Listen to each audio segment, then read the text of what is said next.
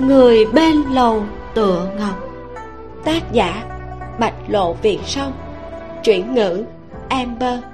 Do vi miu diễn đọc. Truyện được phát duy nhất trên website vimeo.com và kênh youtube Vimeo đọc truyện tinh chương 37 đại nhân thật lợi hại. Một luồng sát khí sắc bén ập đến trước mặt, khiến hàm răng người ta rung lên. Ánh sáng nổ tung, tứ hợp trận nát vụn, từng mảnh nhỏ văng ra kìm vào thân cây xung quanh. Mỹ nhân xà chật vật quay cuồng trên mặt đất, cuối cùng khó khăn lắm mới tìm vào một hòn đá mà dừng lại, dương mắt nhìn bên kia. Lúc trước, tổng lập ngôn xuất hiện thế này là để đối đầu với nàng ta nhưng lần này, hắn lại chỉ kiếm vào con sói xám kia. Hắn vừa chạm chân xuống đất, thì đã lập tức lôi diệt linh đỉnh ra, trùm trên đầu con sói yêu nọ. Diệt yêu trận cũng mở rộng theo. Sói xám đúng là không kịp phòng bị tình huống bất thình lình này. Hắn lùi mấy bước mới có thể ổn định thân thể, là nhìn viên huyết ngọc trong trận mới bừng tỉnh. Hắn lắc đầu, lẩm bẩm. Hồi tướng thật đúng là pháp thuật khiến cho người ta chán ghét kế hoạch vốn hoàn hảo hắn cũng chắc chắn người phía sau không đuổi kịp tới nơi này. Ai ngờ lại để sót một tống lập ngôn khiến cho kế hoạch thất bại trong gan tấc. Nội đan của thường thạc ở đâu? Tống lập ngôn cầm kiếm đi tới trước mặt con sói yêu kia khí thế bức người. Sói xám cũng không né chỉ cổ quái cười cười nói ta đã mang đi thì sẽ không có chuyện trả lại cho ngươi người hỏi câu này chẳng phải thừa sao? Nhưng đại nhân cũng biết nội đan của cầu thủy có thể nói là lợi hại hơn thường thạc rất nhiều. Chỉ cần rạch bụng xà nữ này là có thể đào được cả chìa khóa lẫn hộp đựng nội đan ngài không muốn thử xem à? Dạ Giải chỉ kiếm lóe bạch quang, trong chớp mắt đã phá không mà chém xuống. Chỗ ánh sáng mà nó chạm tới, sói yêu kia lại bị cắt làm hai nửa lại theo gió biến thành một luồng yêu khí màu đen chạy tứ tán như ảo ảnh. Tống lập ngôn duỗi tay, bắt lấy một sợi hắc khí, đặt ở đầu ngón tay nhẹ vân vê biểu tình cực kỳ nghiêm túc. Mỹ nhân xà ở phía sau lại nhẹ nhàng thở ra, cho rằng mình đã được cứu giúp. Nàng ta lão đảo muốn đứng lên, nhưng còn chưa đứng vững, thì giải trị kiếm phím bạch quan đã kề lên cổ. Mỹ nhân xà ngạc nhiên hỏi ngươi đang làm gì? Ánh mắt của tống lập ngôn nhìn nàng ta và sói yêu kia không có gì khác nhau. Hắn chỉ hờ hững nói. Khi còn ở trong cấm địa ta cứu ngươi là bởi vì ngươi còn có việc chưa nói nên chưa thể chết. Trước mắt ta cứu ngươi lại là vì nội đan của cầu thủy không thể rơi vào tay kẻ khác được. Nhưng bây giờ sói yêu đã lui ngươi cũng phải đi theo ta một chuyến. Cứ tưởng hắn đột nhiên rủ lòng tốt lại bị tiểu hồ ly kia cảm hóa nên bắt đầu đối xử tử tế với yêu quái. Ai ngờ mọi thứ đều có mưu đồ. Người này vẫn giống hệt trước kia, tàn nhẫn khủng bố, không hề có nửa phần từ bi. Mỹ nhân xà có chút bực. Nhớ tới một màn tinh phong huyết vũ nhiều năm trước, thì oán khí cũng dâng lên. Thần rắn hiện ra, định ngoan cường chống lại. Nàng ta nghĩ, lúc này có xà yêu lục tục xuống núi, nàng ta chỉ cần kiên trì trong chốc lát nói không chừng. Nhưng nàng ta chưa kịp nghĩ nhiều, thì một lá bùa màu vàng đã đoạt một cái, bốc cháy trong không trung. Một tấm lưới hiện ra giữa không trung chụp xuống đầu nàng ta. Mỹ nhân xà cuốn quýt dốc nửa tu vi vốn định tốt xấu gì cũng trắng được một lúc để tìm cách. Ai ngờ, tấm lưới kia vừa rơi xuống đã mang theo pháp lực nóng rực mạnh mẽ, cường ngạnh, khiến cho lòng bàn tay nàng ta tóe lửa một tiếng kêu thảm thiết bỗng chốc vang vọng nửa ngọn núi. Lâu tự ngọc đang kéo thân thể đi xuống chân núi. Nghe được tiếng thét này thì lập tức dừng chân. Tai cũng vẫy vẫy, cả người rùng mình. Nàng quay đầu lại, nhìn về phía dãy núi xanh um tươi tốt kia. Trên môi không còn một chút huyết sắc, nỗi bất an trong lòng cũng càng ngày càng mạnh. Chú tớ! Lúc này ở đường núi phía trước truyền đến tiếng của lâm lê hoa. Tiếp theo chính là tiếng móng vuốt cào lên đất chạy về phía nàng. Lâu tự ngọc quay đầu lại thì thấy một con hồ ly đang vọt đến chỗ nàng.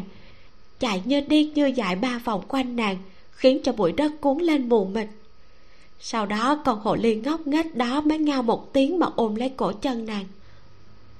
Chủ tử, ngài làm em sợ muốn chết. Ngài đi một cái là nhiều ngày như thế lại chẳng có tin tức gì. Em còn tưởng là lâm lê hoa vừa tức vừa gấp, nhưng cũng không dám cắn nàng mà chỉ dám cắn góc váy. Nước mắt lưng tròng mà ngẩng đầu nhìn nàng. Lâu từ ngọc khẽ cười một tiếng, nói, ta mới vừa truyền hồn âm ra mà em đã tới, nhanh thật đó. Có thể không nhanh sao ạ? À? một đường này em hóa ra nguyên hình mà chạy tới đó trên đường có tên ngốc, muốn bắt em lột da, nhưng bị em tẩn cho một trận. Nếu không có chuyện đó, thì em còn tới nhanh hơn nữa đó. Lâm lệ hoa đắc ý mà lắc lắc cái đuôi, lại cảm thấy có gì đó không đúng. Nó ngửi ngửi người nàng móng vuốt lập tức dựng thẳng đứng. Sao chủ tử lại bị thương nặng thế? Nói ra thì dài lắm, chúng ta đi về trước đã lầu tự ngọc lại cúi người sờ sờ đầu nàng, sau đó nhìn nhìn phía sau hỏi, xe ngựa đâu? Lâm lê hoa vô tội, vẫy vẫy tay hỏi, xe ngựa nào ạ? À? lầu tự ngọc đỡ trán, ta bảo em tới đón ta là vì ta đi không nổi nữa, em không mang xe ngựa tới, là muốn cọc ta về hả? Dạ cũng được đó lâm lệ hòa lập tức hóa hình to gấp ba, sau đó bò đến trước mặt nàng. Lâu tự ngọc tức quá hóa cười, chọc chọc cái trái của nàng ta, rồi nói, một con hồ ly to như thế chạy vào huyện phù ngọc là muốn buộc huyện lệnh đại nhân thu em vào diệt linh đỉnh hả? Thôi, hóa thành hình người tới đỡ ta về vậy. Dạ được. Làm lệ hòa lập tức biến thành nữ đầu bếp của khách điếm sau đó nửa đỡ cánh tay nàng đi xuống. Vừa đi, nàng ta còn vừa cau nhau. Ngài không ở khách điếm mấy ngày nay, khiến chúng em lo lắng muốn chết. Khách đến khách điếm đó là nhiều, ai cũng bận hết. Em chỉ có thể nhờ mộc chủ quay đi tìm ngài. Ai ngờ cũng chẳng có tin tức gì.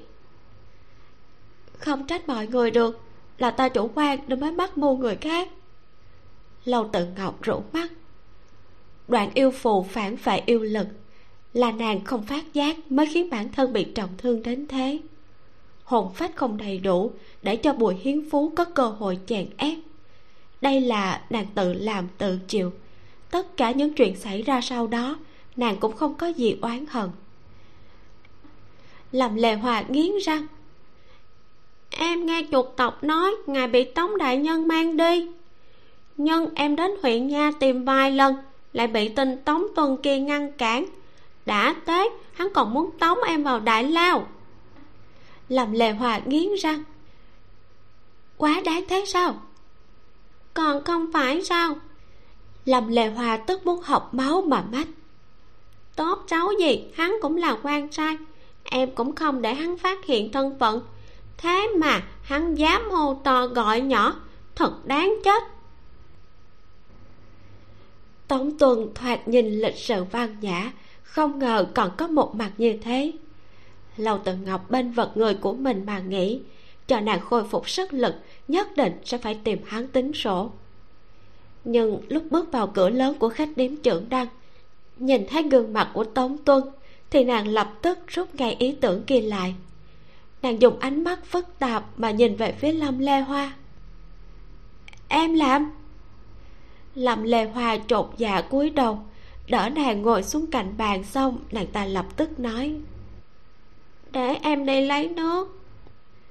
Nói xong, nàng ta chạy nhanh hơn thỏ tống tuân trưng ra bộ mặt tràn đầy vết móng tay cào xúc động mà nhìn về hướng lâm lê hoa vừa chạy mất.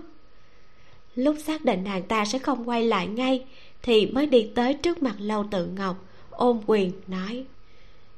Chủ quầy đại nhân có dặn, bây giờ khách điếm trưởng đang đã khai trương, khách nhân ra vào rất nhiều, vì thế để thuộc hạ tới đây trông coi. Lâu tần ngọc hỏi hắn, đại nhân dặn ngài lúc nào? Nửa canh giờ trước.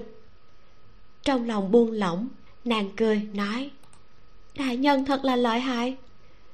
Nửa canh giờ trước đã có thể truyền âm dặn dò, chứng tỏ hắn đã thoát hiểm, thậm chí còn thừa sức sai bảo người đến giám thị nàng vậy nhất định là không bị trọng thương gì. Lý tiểu nhị thấy nàng thì vui sướng mà chạy tới nói chớ hoài cuối cùng ngài cũng về. Lâu tự ngọc mỏi mệt đến cực điểm vì thế chỉ vẫy tay cho có lệ nói có chuyện gì thì nói sau đi tao phải ngủ một giấc đã. Nhân chuyện này có liên quan tới tiền bạc. Bạc thì có gì quan trọng?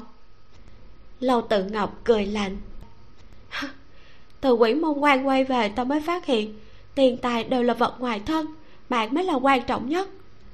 Chớ hoài đúng là cao kiến lý tiểu nhị bừng tỉnh mà vỗ tay sau đó vắt khăn lên vai nói.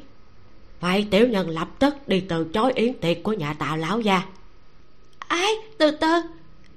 Lâu tự ngọc lập tức túm lấy hắn đôi mắt sáng lên. Yến tiệc hả? Dạ đúng vậy tào lão gia làm đại thọ 60 tuổi nên muốn làm phô trương đủ ba ngày. Một bàn hai lượng bạc chắc cũng phải đến trăm bàn à. Nhận ngay lâu tự ngọc kích động thiếu chút nữa là nhảy dựng lên nói rất nhanh. Cái này thì làm sao mà từ chối chứ? Người mau đi an bài mau mau đem sổ sách tới thay cho ta. Lý tiểu nhị buồn cười nhìn nàng hỏi. Tiền tài không phải vật ngoại thân sao ạ? à? Chính vì nó là vật ngoài thân, nên mới phải kiếm nhiều một chút để phòng thân. Lâu tự ngọc vừa gãy bàn tính vừa vui vẻ. Nàng cảm thấy vết thương trên người mình cũng không phải quá đau nữa. Lúc này, nàng hé răng cười không ngừng. Có thể trở thành khách điếm nộp tiền thuế nhiều nhất huyện phù ngọc hay không, thì phải dựa vào một lần này. Một người vốn tiều tụy trật vật lại đột nhiên trở nên rạng rỡ, đến động tác gãy bàn phím cũng lưu loát vô cùng hoàn toàn không giống người đang bị thương. Tổng tuần nhịn không được mà cảm khái, khách điếm trưởng đăng này toàn là kỳ nhân. Người có thương tích lại không chịu nói lý mà muốn kiếm tiền chứ không cần mạng. Mặt trời ngã về tây, tống lập ngôn cưỡi ngựa về tới huyện phù ngọc. Thần sắc trên mặt hắn có chút ngưng trọng, cũng không về huyện nha mà lập tức đến khách điếm trưởng đăng vốn tưởng rằng lâu tự ngọc nhất định đang dưỡng thương. Ai ngờ vừa bước vào phòng nàng, đã thấy nàng ngồi trên giường ôm sổ sách ngây ngô cười. Ngón tay nàng xoa xoa con số trên sổ sách, nước miếng cũng sắp rớt cả ra. Bước chân của tống lập ngôn thoáng chậm lại. Nhìn qua tống tuân ở bên cạnh, thì thấy hắn cũng bất đắc dĩ mà nhìn lại mình. Đại nhân! Thấy hắn tới lâu tự ngọc hoàng hồn mà đánh giá hắn một vòng. Phát hiện hắn ngoài trừ hơi mệt mỏi thì không hề có vết thương mới. Nâng bước đi về phía nàng tống lập ngôn khó hiểu hỏi. Cô không trốn đúng là khiến ta ngạc nhiên đó. Không sợ ta bắt cô sao? Lâu tự ngọc nhún vai. Nô gia tự hỏi vô tội có cái gì phải trốn chứ? Hơn nữa có chạy được thì khách điếm vẫn ở đây. Nô gia nguyện ý nói chuyện đàng hoàng với ngài hơn nhìn bộ dáng không chút hoang mang của nàng xem ra đã sớm có chuẩn bị. Tống lập ngôn để tống tuân đi xuống đóng cửa lại rồi xoay người hỏi. Yêu pháp của cô đã từng tổn thương bá tánh vô tội chưa? Chưa từng. Lầu tự ngọc đáp rất nhanh ánh mắt bình tĩnh. Nô gia thậm chí còn không dám bộc lộ yêu pháp để tự bảo vệ mình trước mặt người khác thì làm sao mà dám dùng yêu pháp đả thương người chứ thứ vẫn đè nặng trong lòng hắn rơi xuống. Tống lộc ngôn cầm ghế ngồi xuống mép giường hỏi nàng. Vậy diệt linh đỉnh và đá trớn môn có phải do cô cố ý để ta phát hiện hay không? Phải. Vì sao? Diệt linh đỉnh là vật của thượng thanh tư. Nô gia tìm rất nhiều năm mới thấy nó nên tất nhiên phải trả cho chủ cũ. Lâu tự ngọc chớp mắt. Còn đá trấn môn thì không phải thứ mà đại nhân muốn tìm sao nàng đúng là chưa từng làm hại đến hắn. Chỉ là cho hắn chút chỉ dẫn mà thôi. Tội của nàng khẳng định là chưa lớn. Nhiều lắm cũng chỉ đáng tội có âm mưu thôi. Lâu tự ngọc thẳng lưng, cố gắng để bản thân có vẻ tự tin mười phần. Nhưng tống lộc ngôn trầm mặt một lúc rồi lại hỏi một câu. Dùng ba hồn bảy phách để phòng ấn yêu vật. Cấm thuật đó là cô dạy tống thành huyền sao? Chương 38 rượu ủ 80 năm. Thân thể nàng cứng đờ, khuôn mặt vốn dĩ đã tái nhợt, nay lại chẳng còn chút huyết sắc nào. Môi lâu tự ngọc run rẩy, liếc hắn một cái, rồi nhanh chóng rời mắt, buồn bực nói, đại nhân đang nói cái gì? Nô gia nghe không hiểu. 80 năm trước, huyện phù ngọc xảy ra một trận chiến. Tống thành huyền và chuột vương thường thạc đồng quy vô tận hắn dùng ba hồn bảy phách phong ấn nội đan của thường thạc vào tảng đá trấn môn kia. Thuật pháp hắn dùng hắn tên là tấn diệt nhưng nó không được truyền thừa trong thượng thanh tư. Ta chỉ từng nhìn thấy nó trong một cuốn cấm thuật. Ở đó nó đã được in đậm viết ngay đầu sách. Lâu tự ngọc nhếch miệng nói đại nhân đúng là kiến thức rộng rãi nô gia cũng không biết. Trên đường về có người nói với ta không ít chuyện hắn ngắt lời nàng sau đó lấy ra một mảnh vảy rắn đặt trước mặt nàng nhẹ giọng nói. Bản quan hỏi cô không phải vì ta không biết mà chỉ vì muốn chứng thực lời này. Mong chủ quầy nói đúng sự thật. Mảnh vảy rắn đen nhánh mang theo chút máu vừa ngửi đã thấy mùi của mỹ nhân xà lâu tự ngọc thay đổi sắc mặt bắt lấy cổ tay của hắn hỏi sao thứ này là ở trong tay ngài? Tống lập ngôn không đáp đôi mắt hắn nhìn thẳng vào nàng, an tĩnh mà chờ nàng giải thích. Đầu ngón tay cầm vẫy rắn hơi siết lại như lơ đạn nhưng uy hiếp. Lâu tự ngọc cắn răng. Nàng và mỹ nhân xà thật ra không có nhiều giao tình lắm, nhưng thường thạc sắp chết còn nhớ thương nàng ta. Nàng nợ ân tình của thường thạc nên không thể bỏ mặt mỹ nhân xà sống chết không màng. Tay nàng hết nóng lại buông lâu tự ngọc buông hắn ra hết sau một hơi mới bình phục tâm tình nói. Người đã không còn nói tới cấm thuật hay không cấm thuật thì có ý nghĩa gì? Bản quan chỉ tò mò. Thoạt nhìn thì lâu trưởng quầy có tình sâu khôn kể với người kia. Nhưng vì sao lại dạy hắn thứ pháp thuật không thể luân hồi như thế? Thích một người không phải nên ngóng trông cùng hắn ở bên nhau đến bạc đầu không rời sao? Cấm thuật này một khi đã dùng thì đến hồn phách cũng không thừa lại. Nếu thật sự là nàng dạy cho tống thanh huyền thì hắn khó tránh khỏi hoài nghi mục đích của nàng. Tay phải hơi run rẩy lâu tự ngọc dùng tay trái giữ nó lại sau đó trầm giọng nói không phải ta dạy. Nàng ta nói là cô. Tống lập ngôn hiếp mắt nhìn mảnh vải rắn trong tay. Nàng ta thì biết cái gì năm đó đại chiến. Nàng ta sớm đã bị thương rồi bị đưa về kỳ đấu sơn. Đến thường thạc chết như thế nào nàng ta còn chưa thấy, thì làm gì có lập trường mà nói ta. Lâu tự ngọc đỏ mắt nhìn hắn. Lúc đó diệt linh đỉnh rơi xuống chỗ nào không rõ. Chàng không có pháp khí, nên chỉ có thể sử dụng cấm thuật phong ấn nội đan của thường thạc. Mục đích lúc ấy là để người sau có thể tìm cơ hội phá hủy nó đây là thái bình mà chàng dùng hồn phách của mình để đổi lấy. Đại nhân là người sau. Nếu đã tìm được diệt linh đỉnh, cũng thấy nội đan của thường thạc, thì vì sao lại tin vào lời nói của kẻ khác mà không hủy diệt nội đan chứ? Bị nàng trách cứ, tổng lập ngôn đột nhiên nhớ tới lúc trước ở kỳ đấu sơn. Lúc hắn còn đang do dự, thì có yêu lực đánh vỡ ánh sáng của diệt linh đỉnh đánh thức yêu quái trên kỳ đấu sơn. Hắn nhíu mày. Hóa ra là cô. Cô muốn ta hủy diệt nội đan sao? Lâu tự ngọc vươn tay lau mắt. Nó sớm nên bị diệt rồi. Là do sai lầm của ta nên nó vẫn tồn tại. Thế nên ta muốn đền bù đưa nó vào diệt linh đỉnh cũng được hoặc giao cho tha thiết để nàng hóa giải nó cũng tốt. Tóm lại thứ này không thể giữ lại nếu như hắn nhớ không lầm, thì bùi hiến phú đã từng nói, ngàn năm trước, yêu thần chỉ bị phong ấn chứ chưa bị diệt. Nếu không có nội đan của năm đại yêu vương giữ trận, tiếp tục gia tăng phong ấn kia, thì sợ là ngày yêu thần tái xuất nhân gian còn không xa. Nhưng hiện tại lâu tự ngọc lại nói lời ngược lại. Nàng cảm thấy cần phải diệt nội đan này. Hắn nhẹ giọng hỏi, vì sao? Chuyện ánh mắt lâu tự ngọc buồn bực nói. Tống thanh huyền đã nói như vậy. Tống thanh huyền là người của thượng thanh tư. Sao hắn lại muốn hủy diệt nội đan? Nhận thấy nàng có điều giấu giếm tống lập ngôn trầm mặt nói. Tiền bối của thượng thanh tư và sư huynh đều nói không thể diệt nội đan. Hắn không thể nào không biết được. Lâu tự ngọc giận sôi máu. Ngài cần tin bùi hiến phú sao? Hắn là yêu quái thật trăm phần trăm căn bản không phải tiền bối nào của thượng thanh tư hết. Cảm xúc kích động nên khiến nàng ho khan sắc mặt càng thêm khó coi giữa môi răng có vết máu lờ mờ. Tổng lập ngôn ngẩn ra hơi bực nói. Không phải cô biết yêu thuật sao? Sao thân thể vẫn kém thế? Ta biết yêu thuật nhưng đâu có biết y thuật.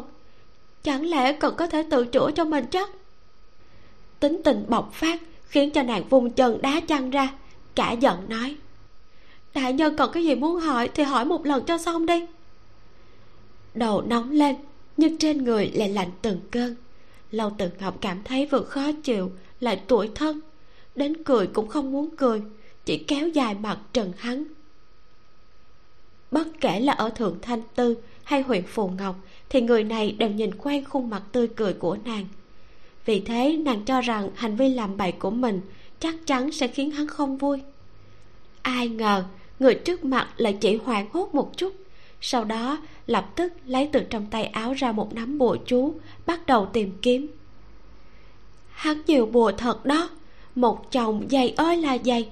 Nếu cầm đến chợ yêu quái bán, thì nhất định là có thể kiếm một món lời lớn. Lầu tự ngọc tức thì tức, nhưng nghĩ đến bộ dáng đóng bùa đó biến thành bạc, thì nhìn không được mà nuốt một ngụm nước miếng nàng nhỏ giọng hỏi. Ngài tìm cái gì vậy? Tổng lập ngôn lật dở một lúc rồi mới lạnh nhạt nói. Tịnh khí phù hình như chỉ còn một lá đã dán lên người xà yêu rồi thì phải. Tịnh khí phù tên nào công dụng nấy. Nó có tác dụng ngưng thần tĩnh khí là loại phù chú nhàm chán nhất mà người kia để lại. Ngoại trừ làm cho lòng người bình thản thì chẳng có tác dụng gì khác người đời vẫn luôn tò mò, người nọ vì sao lại viết ra lá bùa như thế? Chỉ có lâu tự ngọc biết lá bùa này là viết riêng cho nàng. Mỗi khi nàng cấu tiếc là hắn đều thích dán lên trán nàng một lá. Lâu tự ngọc buồn cười, lại cảm thấy mũi chua xót, nói, không cần tìm nữa. Tổng lập ngôn nhướng mày, không giận nữa à? Nô gia nào dám giận đại nhân chứ? Lâu tự ngọc biểu môi. Đại nhân nắm quyền sinh quyền sát trong tay, nô gia chỉ là một con kiến. Tổng lập ngôn ưu nhã mà cất phù chú lại. Sau đó, hắn nghiêm túc nhìn nàng, tâm bình khí hòa mà nói. Lâu trưởng quầy biết rất nhiều chuyện. Bùi tiền bối hiển nhiên cũng biết rất nhiều chuyện. Hai vị đều không chịu nói rõ với ta rốt cuộc đã xảy ra chuyện gì. Nhưng đều lợi dụng ta phong ấn nội đang chuột vương tìm thánh thảo của xà tộc dẫn dắt chuyện xưa. Các người muốn ta làm rất nhiều việc nhưng lại không cho ta được nghi ngờ sao? Lâu tự ngọc ngẩn ra hắn lại nói tiếp. Cô muốn ta tin cô nhưng cô lại gạt ta. Hiện giờ cũng ấp à ấp úng vậy ta dựa vào cái gì phải tin cô đây? Đương nhiên bùi tiền bối nói gì ta cũng chẳng tin hết nhưng kiến sơn sư huynh từ nhỏ đã chăm sóc ta huynh ấy nói bùi tiền bối có thể tin. Thì vì sao ta lại phải hoài nghi? Nếu cô là ta thì cô sẽ làm thế nào? Lưng nàng đang vốn thẳng lại cong xuống. Lâu tự ngọc chớp mắt suy nghĩ trong chốc lát mới nhỏ giọng nói cũng phải. Bùi tiền bối để ta đi tìm thanh vật của xà tộc ta sẽ tự mình đi hỏi hắn. Nhưng hiện tại ta đang hỏi cô. Nếu cô muốn ta tin cô thì phải nói thật. Cô lúc đó thật sự không có tâm hại tống thanh huyền chứ lời này quá mức vớ vẩn. Lâu tự ngọc há mồm nhưng lại không biết nói gì. Nàng chỉ buồn cười mà xua tay. Sau đó lại xuống giường lôi hắn đi ra ngoài. Hắn kéo nàng trở về hỏi. Cô muốn làm gì? Không phải cô còn rất yếu sao? Lâu tự ngọc lắc đầu vừa tuổi thân vừa tức nhưng vẫn dốc hết sức túng hắn xuống dưới lầu. Khách điếm đã đóng cửa hậu viện cũng không có bóng người lâu tự ngọc kéo hắn đi qua. Sau đó nàng ngồi xổm trên đất bắt đầu đào. Sau một lúc lâu nàng mới đào ra nửa bình rượu chưa uống hết. Nàng mở ra đưa cho hắn. Đây là cái gì? Tống lộc ngôn ghét bỏ mà đón lấy lại thấy mùi rượu thì nghi hoặc mà nhìn vào trong bình. Rượu ủ 80 năm ngài nếm thử đi. Cái thứ này không phải chính là rượu lúc trước nàng uống với người làm ở hậu viện sao? Lúc ấy, hắn đã thắc mắc, sao khách điếm lại có rượu ủ những 80 năm? Sau đó, nàng nói khách điếm này là tổ truyền, thì nghi ngờ của hắn mới tiêu tan. Hiện giờ nghĩ lại thì, đây hẳn lại là một lời nói dối của nàng. Ôm cái bình ngửa đầu uống một ngụm, tống lập ngôn vốn có chút chờ mong dù sao, hắn cũng là người rất thích rượu. Uống hết rượu ngon trong thiên hạ rồi. Đây vẫn là lần đầu nếm thử rượu ủ 80 năm. Kết quả, rượu vừa vào miệng, hắn đã sặc phun ra hết. Rượu này vừa đắng vừa chát, lại có mùi bùn đất. Quả thực không phải cho người uống. Hắn phì phì nhổ ra, ánh mắt cổ quái nhìn về phía nàng. Nếu hắn nhớ không lầm thì tối hôm đó nàng đã uống rất nhiều. Lâu tự ngọc vừa lòng mà nhìn phản ứng của hắn. Nàng ngồi xổm trên đất chống cầm cười, nói, đây là rượu ta ủ năm chàng chết. Tổng lập ngôn chấn động. Nàng nói tiếp, sinh thời chàng rất thích uống rượu. Có một ngày tâm huyết dân trào, chàng liền leo núi lấy tiên hoa ủ rượu, sau đó để vào trong phòng nói là chờ đầu xuân sang năm, có thể cùng ta uống mấy ngụm rượu ngon. Đến lúc đó, ta sẽ nấu vài món ngon cho chàng. Yêu cầu không cao, chỉ cần chính là được. Nàng càng cười càng sáng lạng, nhưng đôi mắt lại càng ngày càng đỏ. Nhưng mùa xuân còn chưa đến, thì người đó không còn. Tuyết trên núi còn chưa tan, chỉ cần mở cửa sổ là gió lạnh sẽ thổi vào mặt khiến cho người ta lạnh đến cứng lại. Hoa trong miệng cũng chưa nở một đóa nào. Mùa xuân còn phải cách một đoạn nữa mới tới. Thế nhưng hắn không chờ, cũng không đợi đã bỏ nàng lại. Ngài hỏi ta có tâm hại chàng không ư? Lâu tần ngọc có chút nghẹn ngào, nuốt vài hơi mới nói được ta ước gì có thể dùng mạnh của mình để đổi lấy chàng có thể sống lâu trăm tuổi. Ta ước gì thượng thanh tư chưa từng có cấm thuật gì hết. Ta ước gì có thể chết cùng chàng. Thế mà ngài lại hỏi ta có tâm hại chàng hay không ư? Trong lòng tống lộc ngôn không hiểu sao, lại như bị chạy sắt hung hăng đập một cái. Hắn không thoải mái mà duỗi tay đè lại hắn mồm muốn nói gì đó, nhưng lại rũ mắt nuốt lại. Không phải ngài tò mò ta muốn làm gì sao? Lâu tự ngọc đứng lên lão đảo hai bước đi đến trước mặt hắn. Ánh mắt nàng sáng quắc, nói, ta muốn hoàn thành duy nguyện của chàng. Những chuyện chàng chưa làm xong, ta sẽ làm thay. Sau đó thì sao? Nàng sẽ chết theo hắn ư? Tống lập ngôn trầm mặt trên mặt lộ ra vài phần tối tâm mà chính hắn cũng không phát hiện ra. Sau đó, hắn uể oải mà dời mắt. Lâu tần ngọc nói, chuyện đại nhân muốn biết, trung quy rồi cũng sẽ biết hết. Hay vì bây giờ, ngài nghe ta nói rồi tiếp tục hoài nghi, thì ngài đợi một chút là thấy được hết thôi. Lâu tần ngọc hết sau một hơi, sau đó cười nói chỉ cần đại nhân không bắt nô gia, thì nô gia nguyện ý giải thích những nghi hoặc của đại nhân. Gió đêm thổi tới, hương vị chua xót của bình rượu lan ra khắp viện. Lâu tần ngọc cảm thấy thái độ của mình đã đủ thành khẩn, nhưng không biết vì sao, thoạt nhìn tống lập ngôn lại không quá vui. Hắn vất tay áo, xoay người, lãnh đạm nói, hôm nay dừng ở đây, trưởng quầy đi nghỉ sớm đi chương 39 phù đồ vây. Sao thế? Này, còn rất nhiều lời thật lòng chưa nói đâu. Sao hắn lại đi rồi? Lầu tự ngọc sững sờ đứng tại chỗ. Nhìn góc áo hắn cuốn qua bậc thang đầy rêu xanh. Rẽ một cái liền biến mất. Vậy hắn tin hay là không tin? Sao chẳng cho nàng một lời chắc chắn gì cả? Chửi thầm hai câu, nàng mới lắc đầu chống eo đi về phòng, nhưng trước mắt lại tối sầm. Mới vừa rồi xuống lầu đi quá nhanh, nên nàng không phát hiện thân thể bị thương nặng này của nàng. Làm sao mà chịu được dày vò?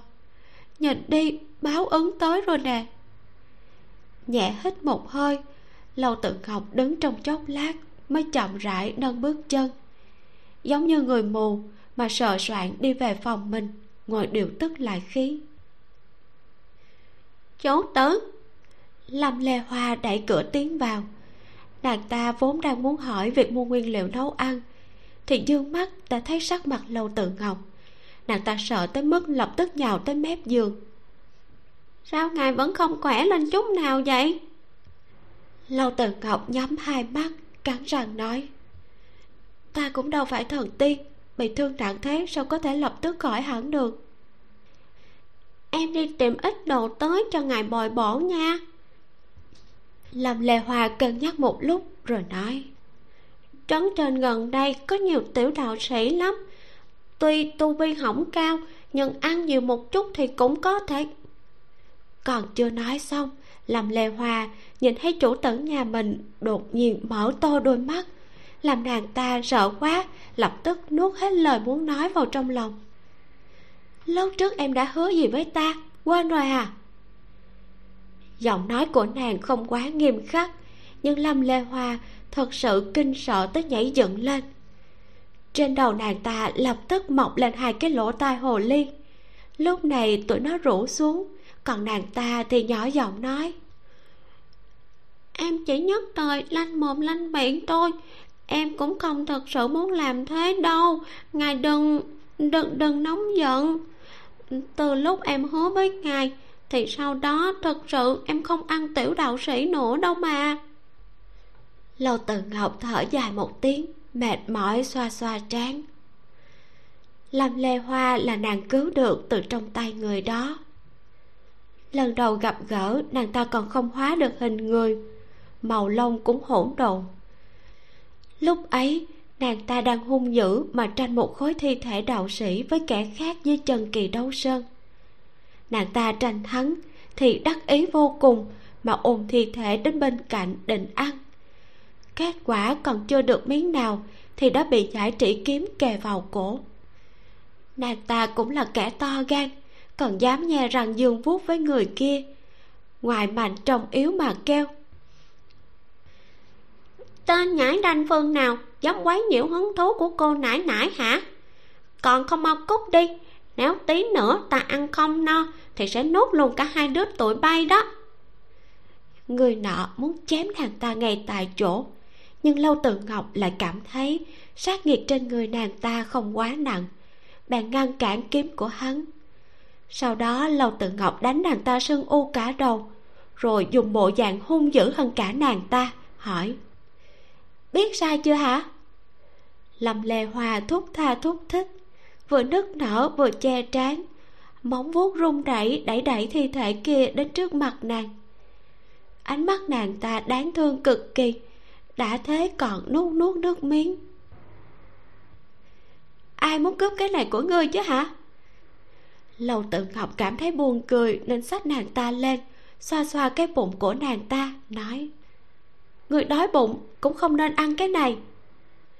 Tiểu hồ ly tuổi thân hỏi vậy phải ăn cái gì?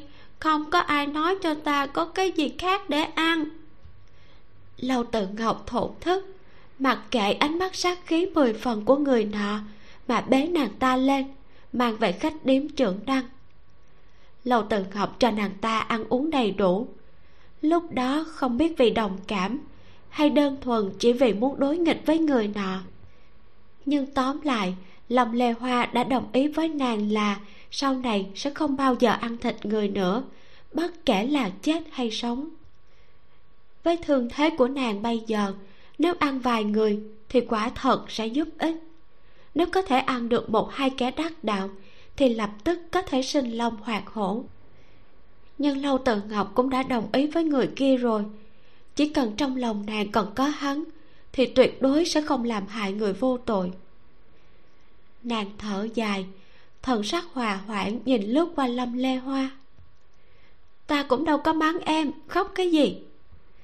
Không hỏi cần đỡ nàng vừa hỏi câu này thì tiểu nha đầu đó oa một tiếng khóc rống lên.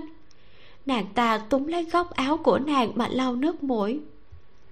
À, em cần tướng ngàn dân muốn ép em đi. Lâu từ ngọc két bỏ giật lại góc áo. Sau đó cầm khăn lau nước mũi cho nàng ta rồi ra vẻ tàn nhẫn nói tốt xấu gì ta cũng nuôi nhiều năm như thế thà đem em đi nướng ăn còn có lời hơn là ném đi đó. Làm lệ hòa đến khóc ngay vừa khịt mũi vừa suy nghĩ nghiêm túc sau đó gật đầu nói à, cũng có thể. Tốt xấu gì, em cũng có chút tu vi. Trừng mắt với nàng ta một cái lâu tự ngọc tiếp tục nhắm mắt chữa thương. Rảnh rỗi thì không bằng em đi nấu chén canh gà cho ta. Nhớ rõ là đừng có thêm hành đó. Dạ lâm lê hoa hít hít cái mũi, rồi đứng lên. Sau đó lại đột nhiên nhớ tới có chuyện quan trọng cần phải nói với nàng nhưng vừa thấy chủ tử nhà mình đang tỉnh dưỡng, thì nàng ta lập tức ngậm miệng, không dám nói nhiều. Nàng ta chỉ đành đi tới phòng bếp, hầm gà.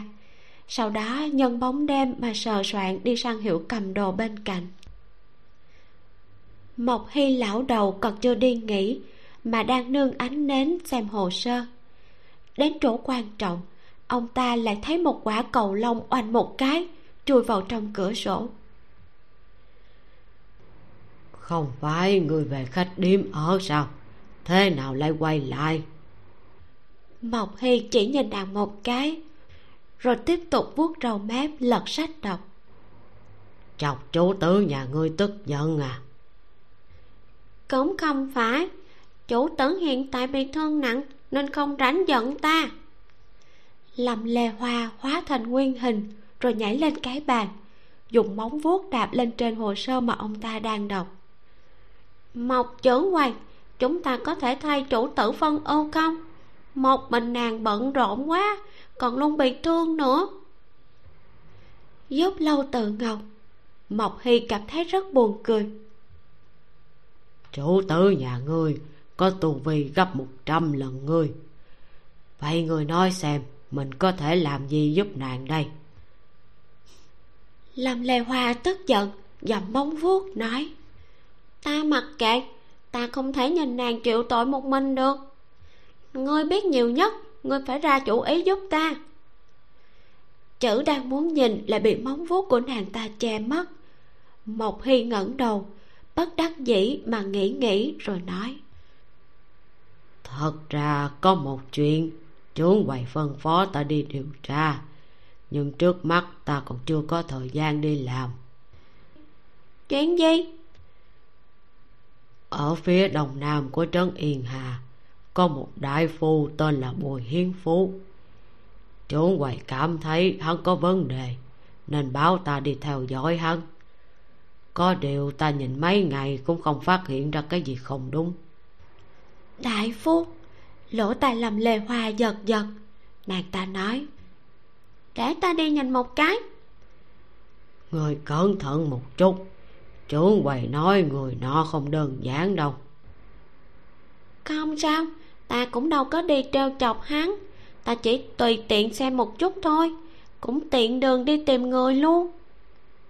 Nhớ tới việc còn chưa nói cho chủ tử nhà mình lâm lê hoa lấy ra một bức họa mở ra nói mộc chẩn quay ông đã gặp người này chưa? Trên đó vẽ một đồng tử búi tóc hai bên có điều tên họa sĩ này quả thật chẳng ra gì. Ngoại trừ mắt mũi miệng ra thì những chỗ khác chẳng nhìn ra cái gì. Một trưởng quầy lắc đầu hỏi. Người tìm người này làm cái gì? Đây là chuột yêu hắc ngọc nhờ người đưa tới. Ta cũng không biết hắn vẽ ai nhưng hắn nói nhất định phải đưa cho chủ quầy để chứng tỏ trong sạch của chuột yêu. Lâm lề hoa cũng rất buồn bực sao chuột yêu lại cần trong sạch nhỉ? Từ khi đám chuột yêu rời khỏi hiệu cầm đồ thì chưa từng xuất hiện, cũng không có chút tin tức gì bên ngoài. Chẳng biết bọn họ đã trốn ở đâu. Mà thôi, ta cứ thử tùy tiện đi tìm xem. Nếu chủ tử đỡ hơn mà ta vẫn chưa tìm được bọn họ thì sẽ nói với nàng thu lại bức họa, làm lê hoa nhảy khỏi cái bàn rồi đi ra ngoài lúc vượt qua cửa sổ, nàng ta lơ đãng quay đầu lại nhìn thoáng qua. Lúc này mộc trưởng quầy còn đang xem đồ trong tay mình. Ánh nến nhảy lên, khiến những chữ trên đó cũng nhảy lên theo. Nàng ta chỉ có thể nhìn thấy cái gì mà cửu hoàng khấu, huyết tế.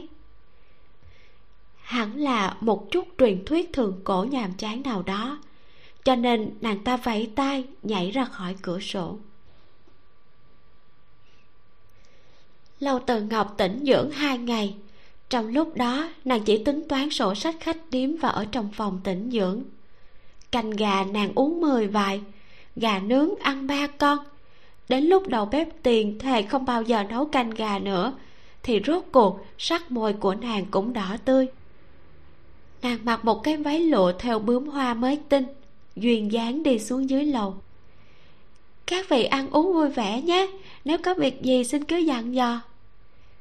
Chào hỏi đám khách ở sảnh xong, nàng nhìn quanh sau đó túng lấy tiểu xuân, đúng lúc đang chạy qua, hỏi, lâm đầu bếp là chạy đi đâu rồi?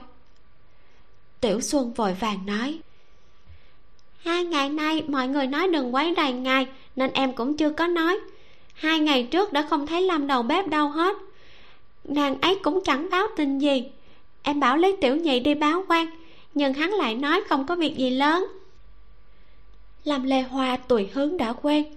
Có đôi khi nàng ta sẽ ở bên ngoài chơi đùa, hai ba ngày không về cũng là chuyện thường. Lấy tiểu nhị thấy nhiều rồi cho nên không để ý. Có điều lâu từ ngọc cảm thấy chuyện này không quá thích hợp. Nhưng lúc nàng còn đang cân nhắc phải đi đâu tìm nàng ta thì đã thấy một đôi ủng gấm màu tuyết trắng dẫm lên ngạch cửa của khách điếm trưởng đăng.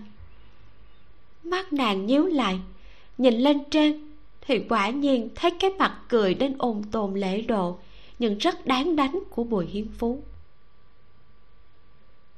Không hổ là chủ quầy mới mấy ngày mà đã khỏe lên rồi sao?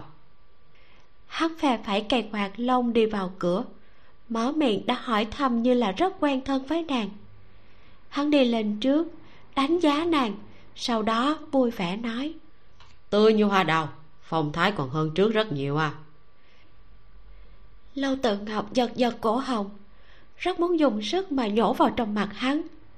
Nhưng nàng nhìn nhìn bá tánh đang ngồi trong sảnh thì lại cố nén dần sau đó nhếch miệng cười nhạt nói. Ai nha bùi đại phu sao lại tới đây nô gia thật sự không biết để đón từ xa. Chú vậy khách khí rồi. Tại hạ chẳng qua tới đưa đồ. Thuận tiện xin một chén trà uống. Bùi hiến phú mặt dày không chút xấu hổ mà ngồi xuống một cái bàn trống. Hắn dùng đôi mắt phượng nhìn nàng hỏi. Có thiết quan âm mới hái không vậy? Không có. Có bùn bồ tát ngài có muốn đếm thử không lầu từ ngọc ngọt ngào mà trả lời. Cũng được. Chỉ cần do chủ quầy tự pha thì tai hạ đều uống hết. Chỉ là hắn vui vẻ đồng ý rồi sau đó duỗi tay để một thứ lên mặt bàn. Sau đó nhẹ nhàng búng nó một cái ý cười càng sâu hơn. Nếu trà không ngon thì nhóc con này tại hạ đành phải giữ lại rồi. Bảo tháp lưu ly bảy tầng chính là phù đồ vây của thượng thanh tư. Nó được dùng để giam giữ yêu quái. Cả cái tháp lớn chỉ bằng bàn tay, vừa tinh xảo vừa trong sáng. Chỉ cần liếc mắt một cái, đã nhìn thấy một quả cầu lông trắng bên trong. Thần tháp bị búng thì lập tức chấn động. Quả cầu lông kia kinh hoảng mà xoay vài vòng.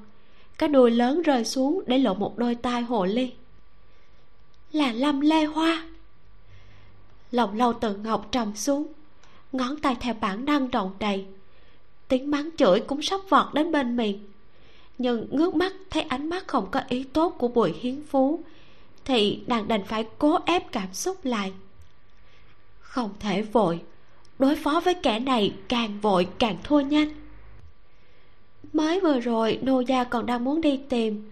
Không ngờ đứa nhóc này lại chạy tới làm phiền ngài nếu có gì đắc tội thì nô gia thay nó bồi tội với ngài. Duỗi tay rót cho hắn một chén trà thiết quan âm hảo hạng. Lầu tự ngọc nâng tay đưa đến trước mặt hắn. Mời đại phu. Co được, giảng được. Thật không hổ là cáo già. Bùi hiến phú nhìn đến hứng thú dạt dào, nhận lấy nhấp một ngụm. Sau đó hào phóng mà đẩy phù đồ vay đến trước mặt nàng hắn dễ dàng thả người thế sao? Lâu tự ngọc nhướng mày nghĩ. Chương 40 đồ không biết xấu hổ. Thả chén trà xuống bùi hiến phố cười tủm tỉm nói. Chỗ này hơi ồn. Tiểu nương tử có thể tìm chỗ nào yên tĩnh hơn để nói chuyện không? Thử thăm dò cầm lấy phụ đồ vây lại phát hiện không có gì bất thường lâu từ ngọc mới nhấp môi nói mời đại phu lên lầu. Đi lên lầu hai là một gian trà thất. Bùi hiến phú ngồi xuống đệm hương bồ rất tự tại mà xua tay với nàng. Mau thả nó ra đi đừng để nó bị chết ngạt. Lâu tự ngọc đề phòng mà nhìn hắn sau đó nhếch khóe miệng nói ngài chờ một lát. Bên cạnh chính là phòng của nàng lâu tự ngọc vừa bước vào, thì lập tức đóng cửa lại, xác định bốn phía không có người mới đánh nát phù đồ vây. Thịt một tiếng, lầm lề hoa rơi xuống đất, lăn một vòng liền hóa thành hình người. Nàng ta nôn nóng đứng dậy kéo tay của nàng nói chú tử ngồi ngoài kia, ngồi ngoài kia có vấn đề. Cái này còn cần em nói hả? Lâu tự ngọc hận rèn sắt không thành thép mà chọc chọc cái trán của nàng sao em lại rơi vào tay hắn? Mộc chuẩn hoàng nói ngài muốn điều tra hắn, nên em định đi nhìn xem sao. Vốn đã trốn kỹ lắm rồi, không lộ tí đuôi nào, ai biết vẫn bị hắn bắt được. Làm lệ hòa tuổi thân che trán lại nghĩ ra cái gì đó thì vô cùng kích động mà nói. Nhưng mà em tìm được một người. Nhìn quanh một vòng xác định trên người nàng ta không có vết thương nào. Lâu từ ngọc mới hỏi. Người nào? Làm lê hoa móc bức họa mà hoắc ngọc gửi tới, rồi chỉ cho nàng xem. Thứ này là chuột yêu gửi tới nói phải chuyển cho ngài. Nói cái gì mà có thể chứng minh trong sạch của chuột tộc? Em tìm mãi vẫn không thấy người này. Kết quả lại nhìn thấy hắn trong viện của bùi hiến phúc một tiểu đồng búi tóc hai bên, tuyệt đối không sai. Chuột tộc lầu tự ngọc mê man chớp mắt một cái. Sau đó, đột nhiên nhớ tới ngày đó ở ngoại ô, nàng gặp thanh sảnh và hắc ngọc. Lúc ấy tình huống khẩn cấp nên nàng chưa từng suy nghĩ nhiều.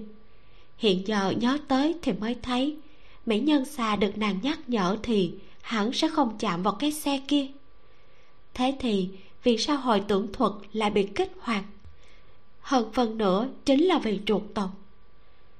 Trước đó một ngày lầm lệ hòa có nói với nàng chuột tộc đột nhiên biến mất. Lúc đó nàng không để trong lòng, nhưng bây giờ nhìn bức họa này, lại nghĩ đến bùi hiến phú ở bên ngoài. Lầu tự ngọc lập tức trầm mặc.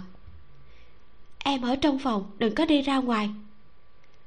Lầm lệ hoa muốn kháng nghị nhưng nhìn vẻ nghiêm túc của chủ tử, thì nàng ta đành biểu môi, thành thật mà bò đến ghế dựa bên cạnh ngồi. Lâu tự ngọc vừa đóng cửa ra ngoài, thì lập tức vọt đến trước mặt bùi hiến phú, mang theo một cơn gió khiến cho tóc mai hắn khẽ bay. Quả nhiên là khí thế sắc bén hùng hổ dọa người.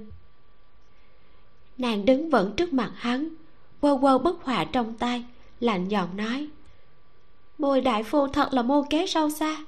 Nói với chuột tộc về nội đan của thường thạc để bọn họ đi tranh đoạt, cũng để tống lập ngôn đối phó với bọn họ. Ngài thì hay rồi, chỉ việc ngồi yên rung đùi làm ngư ông đắc lợi. Nàng ép hỏi như thế là đã chuẩn bị hắn sẽ dảo biện. Một khi hắn dám nói không biết, thì nàng sẽ tuôn hết một tràng tiền căn hậu quả vào mặt hắn, để hắn không chỗ dung thân. Thế mà tóc mai vừa rơi xuống bùi hiến phú lại nhẹ nhàng nhướng lông mày tán thưởng nhìn nàng nói. Trưởng quầy thật là thông minh thế mà cũng phát hiện ra. Bị những lời của bản thân đã chuẩn bị ngạt ở hồng lầu tự ngọc trừng mắt với hắn. Đáng tiếc người phát hiện quá muộn. Hắn thở dài đứng dậy bước một chân đến chỗ nàng. Mọi chuyện đã định trưởng quầy còn nói lời này thì có tác dụng gì kiêu ngạo, quá mức kiêu ngạo. Lầu tự ngọc nhìn thẳng hắn, phát hiện người này thật sự là không có chút trột dạ nào. Giống như đem lâm lê hoa trả cho nàng, chính là để nàng biết hắn đã làm gì.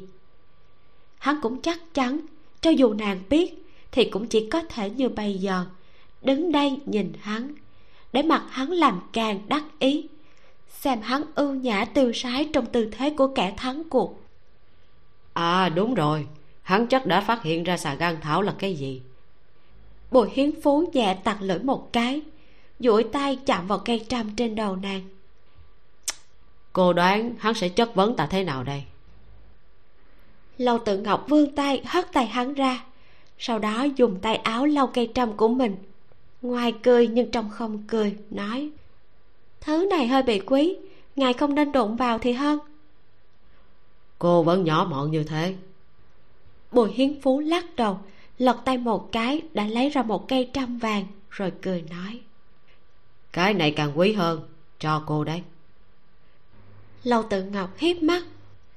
Không cần đại phu vẫn nên nghĩ cho tốt cách lấp liếm đi. Lần tới gặp tống đại nhân nô gia trống mắt chờ xem ngài thế nào. Bùi hiến phú chẳng hề để ý mà gật đầu. Tùy trưởng quay cô thích nói cái gì ta cũng không ngăn cản. Nhưng cây trăm này là của một hiệu trang sức tốt nhất huyện phùng ngọc đấy. Cô thật sự không muốn giữ à? Lâu tự ngọc lùi ra phía sau nửa bước, nghiêm túc nói. Nô gia yêu tiền, nhưng không phải thứ đáng tiền nào cũng được nô gia để vào mắt. Thứ cho ta nói thẳng, một cái trăm vàng của ngài, chạm trổ vụng về kiểu dáng cũ kỹ, so ra cần kém nửa hạt châu trên cây trăm của nô gia còn nữa. Ngài cho rằng tống lập ngôn thật sự dễ lừa, dễ dàng để ngài lợi dụng tính kế thế sao? Là hồ ly thì sẽ lộ đuôi, ta rớt miếng da thì ngài cũng không tốt lành gì đâu. Đau lòng mà nhìn cây trăng trong tay bùi hiến phú giống như không nghe thấy nàng đang nói gì. Chỉ thấp giọng lẩm bẩm. Sau một thứ tinh xảo như thế này lại vẫn kém di vật của một người chết chứ. Ánh mắt trừng lớn. Lâu tự ngọc không chút suy nghĩ đã trục một chưởng về phía hắn. Người chán sống. Bùi hiến phú nhanh chóng tránh né sau đó cười khẽ. Đang nói chuyện em đẹp sao cô lại phải động thủ? Lời nói lời vô nghĩa với hắn lâu tự ngọc ra tay hung ác. Từng chiêu đều công kích tử huyệt của hắn người trước mắt lại không đột nhiên biến mất như trước mà nhanh nhàng lẫn trốn thối lui đến gần cửa sổ sát với đường cái. Nàng không hề nể tình mà hóa ra yêu lực cho hắn một kích cuối cùng. Bồi hiến phú đứng yên không nhúc nhích thở dài nói đánh bị thương ta rồi cô sẽ đau lòng đó. Xin lỗi không đâu. Hờ hững phun ra bốn chữ này lâu tự ngọc nghĩ hắn còn chưa phía sau nên đã chuẩn bị tốt để đón nhận nhưng khi ánh sáng đỏ nhạt lóe lên, giống như mày mù kích động tán ra, thì bùi hiến phú vẫn đứng tại chỗ không né tránh. Hắn tùy ý để một chữ này đánh văng ra ngoài cửa sổ, mang theo khung cửa rách nát mà rơi xuống đường. Lầu tự ngọc không ngờ, vội vàng đi đến bên cửa sổ nhìn xuống. Một tiếng rầm vang lên, cửa sổ khắc hoa bằng gỗ thượng hạng bị chia năm xẻ bảy. Người mặc áo gấm trắng xanh ngã trên đống gỗ vụn ngất đi. Bá tánh bốn phía bị kinh động, sôi nổi vay đến bên này.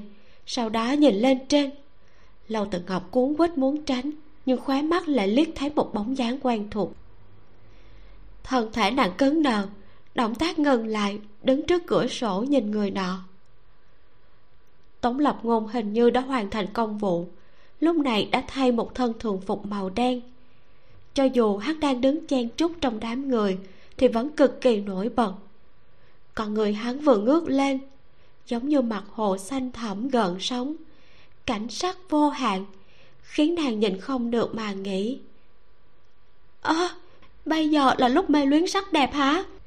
Tự đập cho mình một cái lâu tự ngọc lập tức ngồi xổm xuống trốn. Trong lòng nàng mắng bùi hiến phú thầm tệ.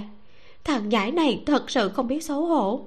Trình độ lừa gạt còn hơn cả nàng một bậc một chưởng kia pháp lực mà nàng sử dụng còn kém xa lúc muốn bắt hắn lần trước. Lúc đó hắn còn trốn được bây giờ lại tỏ vẻ nhu nhược cái quỷ gì? Chớ ngoài sao cửa sổ của chúng ta lại gãy thế? Ngài mau tới xem hình như đập trúng người khác. Lý tiểu nhị ở dưới lầu gọi với lên. Kẻ ngã xuống là bùi hiến phú. Nàng không tiếc người chỉ tiếc cửa sổ lầu tự ngọc nghiến răng vài lần mới hít một hơi. Mặt bày ra bộ dạng lo lắng sau đó xách váy chạy nhanh xuống lầu. Sao lại thế này? Tống tuân và mấy bá tánh đã khiêng bùi hiến phú vào. Tống lập ngôn đi ở bên cạnh sắc mặt không tốt lắm mà gọi. Lâu trưởng quầy ôi sao bùi đại phu lại bị thương thành như vậy? Không đợi hắn vấn tội lầu tự ngọc đã kêu lên một tiếng sau đó nhào đến trên người bùi hiến phú, khóc ròng nói, chẳng qua chỉ là chút bệnh kinh khó trị, cũng chờ đến mất muốn mạng mà. Sao ngài lại nghĩ luẩn quẩn trong lòng mà tự sát chứ? Đôi mắt nhắm chặt của bùi hiến phú hơi giật giật. Lầu tự ngọc cực kỳ đồng tình mà nâng tay áo lau đám nước mắt không tồn tại. Sau đó quay đầu dặn tiểu xuân mau, đi mời đại phu tới. Còn người thì khiêng lên phòng cho khách. Nào, các vị xin giúp một tay. Mọi người theo lời nàng khiêng bùi hiến phú lên sương phòng trên lầu. Lầu tự ngọc nức nở đi đến bên người tống lập ngôn. Thề lương hỏi, sao đại nhân cũng tới? Hôm nay không có án nào sao? Tống lập ngôn nhìn nàng, thật lâu sau cười nói không tới sớm chút thì làm sao xem được vở kịch này? Tựa như không hiểu hắn đang nói gì. Lâu tự ngọc xoay người đi rót một chén trà. Đưa cho hắn nói đại nhân vất vả rồi ngài uống chén trà cho đỡ khát. Đón lấy chén trà uống một ngụm tổng lập ngôn nhẹ nhàng bâng quơ hỏi cô muốn giết hắn? Lâu tự ngọc hờn dỗi xem ngài nói cái gì kìa nô gia không bị hắn giết là tốt lắm rồi. Vết thương trên người nô gia còn chưa khỏi hẳn đâu. Làm sao ta dám xuống tay với hắn chứ? Thế việc này là làm sao? Lâu tự ngọc thổn thức. Ba mươi sáu kế có khổ nhục kế. Thói đời ngày nay lòng người khó lường. Nàng dừng một chút rồi lại biểu môi bổ sung một câu. Cũng không nhất định là người tống lập ngôn trầm mặt mà nhìn nàng sau đó xoay người đi theo vào phòng cho khách. Từ chỗ cao như thế ngã xuống thì khẳng định sẽ gãy xương nhiều chỗ. Chờ lát nữa đại phu đến xem thế nào. Vị công tử này da thịt non mịn thật là đáng tiếc. Không biết sao lại xui xéo thế. Đám bá tánh hỗ trợ khi người vào lẩm bẩm bỏ đi. Lâu tự ngọc nghe lời bọn họ nói thì trợn trắng mắt nghĩ người bên trong nếu thật sự ngã hỏng chỗ nào thì nên hỏng đầu trước tiên để đỡ cho hắn có những ý nghĩ xấu xa. Rất nhanh đại phu đã tới. Đó là một lão nhân râu tóc hoa râm. Ông ta nhìn bùi hiến phú một vòng đến mí mắt cũng lật ra nhìn nửa nén hương. Tống lập ngôn hỏi thế nào rồi? Đại phu thu tay thở dài đáp ai tay phải bị gãy xương nhưng không nghiêm trọng. Nghiêm trọng chính là đầu bị đập xuống sợ là não bị tổn hại. Khóe miệng giật giật lâu tự ngọc cảm thấy mình quả thực có thể đi mở quầy đoán mệnh hẳn là sẽ thành truyền kỳ. Tổng lập ngôn trầm ngâm một lát lại hỏi đại phu mạch tượng của hắn có gì dị thường không người này bị thương. Mạch tượng nhất định là có dị thường. Mạch tượng hỗn độn không có lực chỉ hơi nảy lên. Chứng tỏ toàn thân hắn bị tổn thương. Đại phu vuốt chòm râu dài cân nhắc. Nhưng vị công tử này có nền tảng tốt. Hắn là sẽ khôi phục nhanh thôi. Lão hủ sẽ kê mấy đơn thuốc lại băng bó tay phải cho hắn nếu mà một ngày này hắn tỉnh dậy, thì sẽ không có trở ngại gì nữa. Có dương khí lại có mạch tượng. Tổng lập ngôn gật đầu. Sau đó, nhìn về phía người nào đó bên cạnh, lúc này đang trợn trắng mắt. Chương 41 đi du hồ nhé. Đang vui vẻ mắng chửi người khác trong lòng, lầu tự ngọc thình lình bị hắn nhìn thấy thì sợ tới mất che ngực. Trột dạ hỏi sao thế? Cô có nghe thấy lời đại phu nói không? Hù chết nàng rồi. Nàng còn tưởng hắn biết thuật độc tâm chứ. Lầu tự ngọc nhẹ nhàng thở ra. Sau đó phất khăn tay liếm nhí nói tất nhiên là nô gia nghe. Hắn bị thương nặng chỉ cần tĩnh dưỡng là được. Nhưng đại nhân à đây là hắn tự làm tự chịu chả liên quan gì tới nô gia hết. Tiền thuốc thang gì đó đừng có tính lên đầu của nô gia nha. Thật đúng là chỉ toàn nghĩ tới tiền. Tống lập ngôn lắc đầu đi tới gần nàng thấp giọng nói. Ý bản quan là bùi tiền bối có huyết có mạch đích thị là phạm nhân. Chủ hoài nghi hắn có dị thường thì nên cung cấp bằng chứng khác. Muốn chứng cứ không phải rất đơn giản sao? Lâu tự ngọc hừ nhẹ? Chờ hắn tỉnh, nô gia sẽ tự tìm cơ hội chứng minh cho đại nhân xem. Đại phu viết xong phương thuốc thì bắt đầu cởi quần áo của bùi hiến phú để băng bó. Tống tuần thấy thế thì tiến lên hỗ trợ, lại chắp tay nói với tống lộc ngôn. Nơi này cứ giao cho thuộc hạ, đại nhân cứ yên tâm nghỉ ngơi trước. Ở chỗ này cũng không làm được gì, nên tống lộc ngôn gật đầu, mang theo lâu tự ngọc ra khỏi phòng, đi ra hành lang dưới sảnh đường nhiều thực khách. Hét hò ầm ĩ rất phiền. Tổng lập ngôn nhíu mày nhìn trong chốc lát rồi hỏi. Chủ quầy có rảnh không?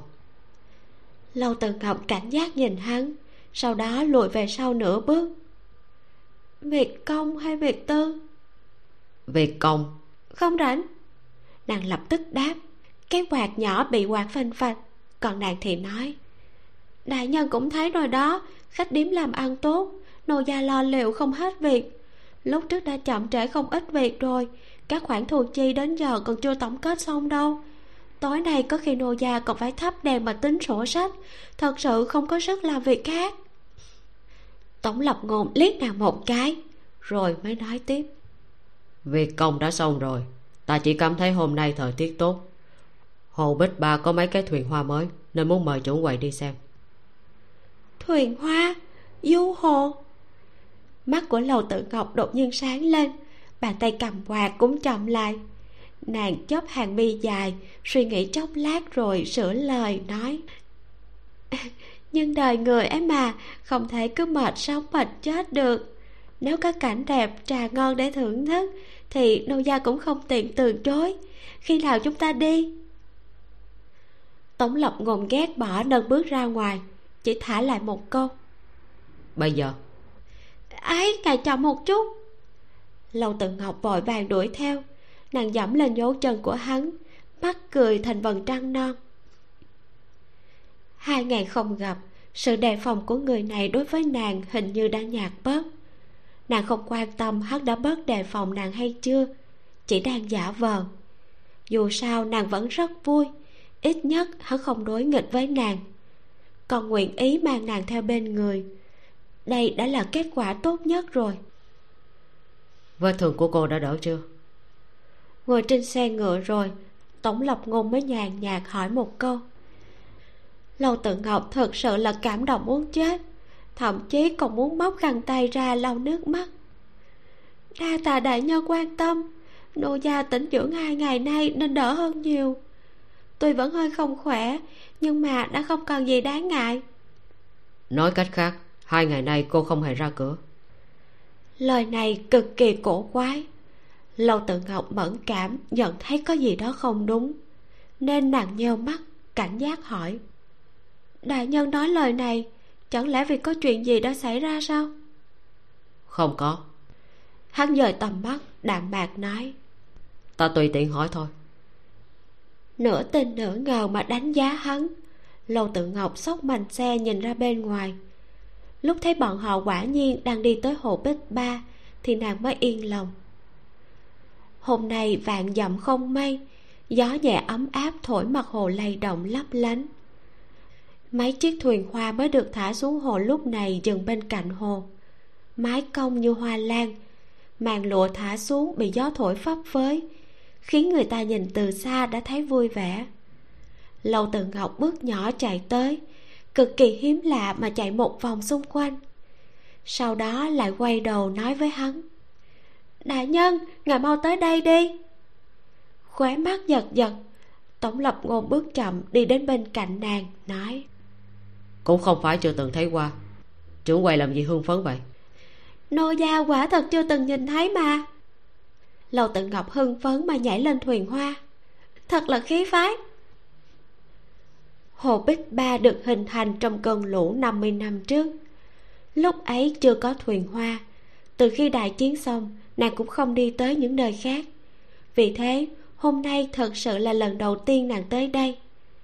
Trên thuyền hoa còn có nước trà và điểm tâm. Nàng vừa thấy đã đi qua ngồi, miệng cười vẫy tay với tống lập ngôn đại nhân mau qua đây ngồi. Tống lập ngôn đi theo lên thuyền.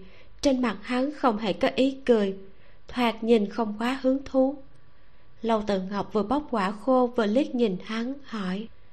Người nói muốn đi du hồ là ngài sao lên thuyền ngài lại rầu rĩ không vui hai ngày nay trong huyện có án mạng liên quan đến nhiều người nên ta rất khó xử.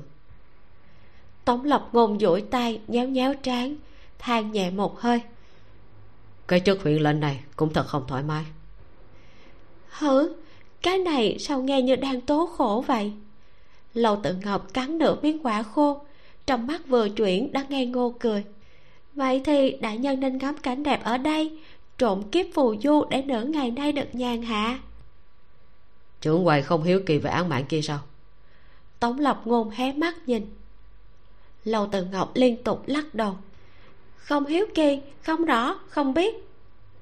Bộ dáng muốn tránh xa phiền phức của nàng khiến cho tống lập ngôn có chút buồn cười nhìn không được sụ mặt cố ý hù dọa nàng. Nếu thật không biết thì sao lại chột dạ thế?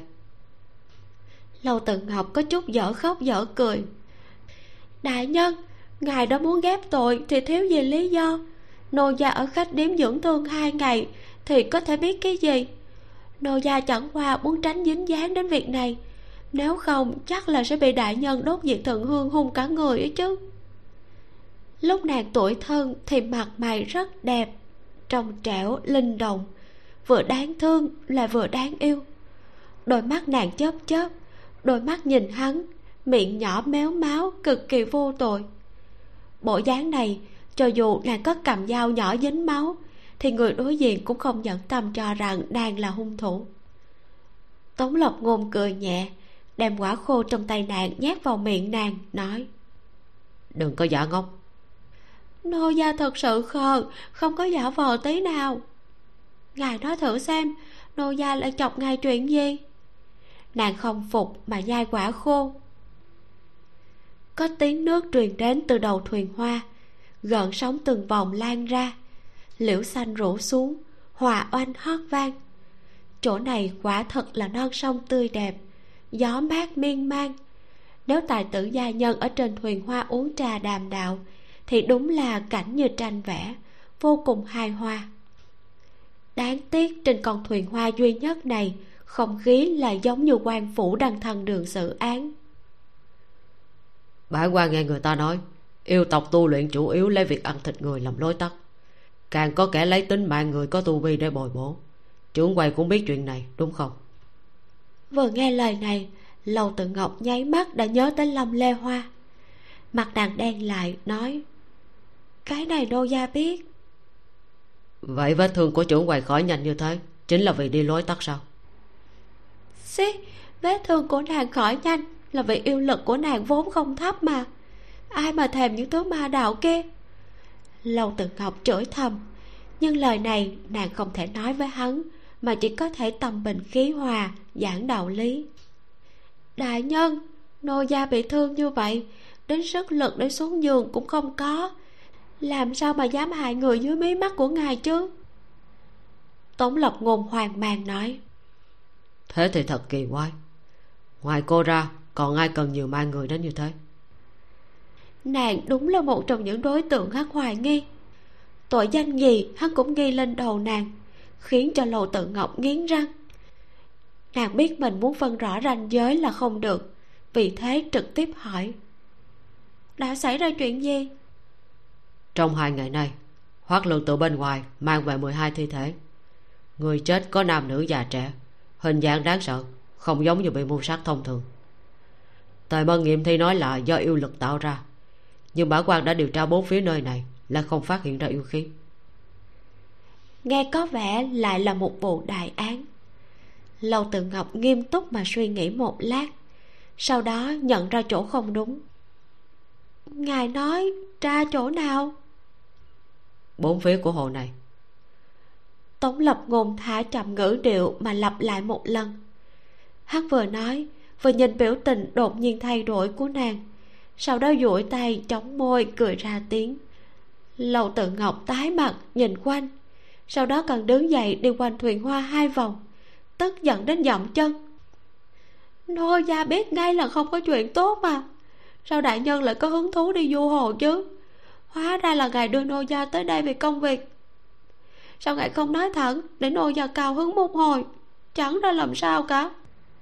Bản quan cũng muốn nói thẳng nhưng chủ quầy hiển nhiên là không chịu mắt con cố nén ý cười. Tống lập ngôn đứng dậy đến bên cạnh nàng nhìn ra xa nói. Những người bị hại đều được vớt lên từ trong hồ này. Da người và khung xương đều hoàn hảo cốt nhục lại không còn gì.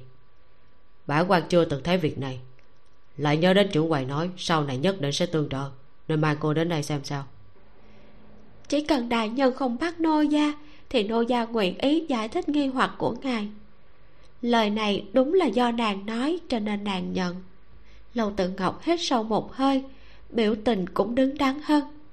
Nàng nói, lấy hiểu biết của nô gia thì yêu quái bình thường nếu đã ăn thịt người thì xương cốt cũng không nhả chỉ có vài yêu quái cấp cao mới chọn da nhặt thịt, chỉ ăn những vật tốt nhất. Nhưng mà mặc kệ thế nào thì cũng sẽ không có yêu quái nào hút huyết nhục rồi lại trầm sát xuống hồ cái này chính là làm thường một, hai thi thể thì thôi, nhưng hơn 10 khối thì không giống như có ai đó đang săn mồi, mà giống như hiến tế. Thủy yêu ở đây rất nhiều, huyện phù ngọc vốn âm khí nặng, yêu quái mọc lan tràn. Nếu chỉ dựa vào chút manh mối này mà muốn định tội cho yêu quái nào đó thì không thể. Nếu đại nhân có rảnh rỗi thì đưa nô gia về nha môn xem qua thi thể. Có đạo lý. Tổng lập ngùng gật đầu ý bảo nhà đò đưa thuyền hoa cập bờ hôm nay, thật ra hắn muốn thử nàng. Không nghĩ tới người này thật sự bằng lòng giúp hắn. Hơn nữa, nàng biết gì nói hết. Thái độ trước mắt quả thật rất thành khẩn, khiến hắn có thêm vài phần tín nhiệm. Thuyền lại gần bờ, tổng lộc ngôn bước qua tấm ván gỗ đi đến bờ đê đầy liễu. Lúc hắn đang muốn nghiêng đầu nói chuyện, thì lại phát hiện người bên cạnh không lên theo vừa quay đầu hắn đã thấy lầu đại trưởng quầy đang dùng cả tay cả chân ôm lấy cái cột gỗ trên thuyền hoa. Mặt đầy ai oán nói lúc nào chúng ta mới lại tới đây nữa vậy? Tống lập ngôn cảm thấy rất buồn cười. Đây là nơi xảy ra án mạng. Cô và ta đều sẽ phải quay lại. Nô gia nói là tới du hồ mà. Du hồ không phải tra án.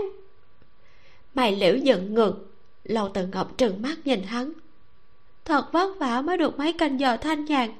Đại nhân cũng không chịu để nô gia được hưởng trọn vẹn nữa. Tống lập ngôn tiến lên gỡ nàng xuống dưới.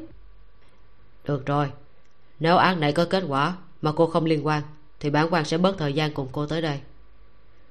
Nói xong hắn mới cảm thấy có chút không đúng. Bản thân mình bắt đầu dùng ngữ điệu này để nói chuyện từ khi nào? Sao giọng hắn lại mềm như bông không hề có chút uy nghiêm nào nhưng người trước mặt lại tưởng thật mà rất hưởng thụ. Nàng lập tức ngoan ngoãn rời thuyền đi theo hắn, còn nhỏ giọng nói, quân tử nhất ngôn khoái mã nan truy, đại nhân không được gạt người đâu đó. Chương 42 ngài không giống chàng.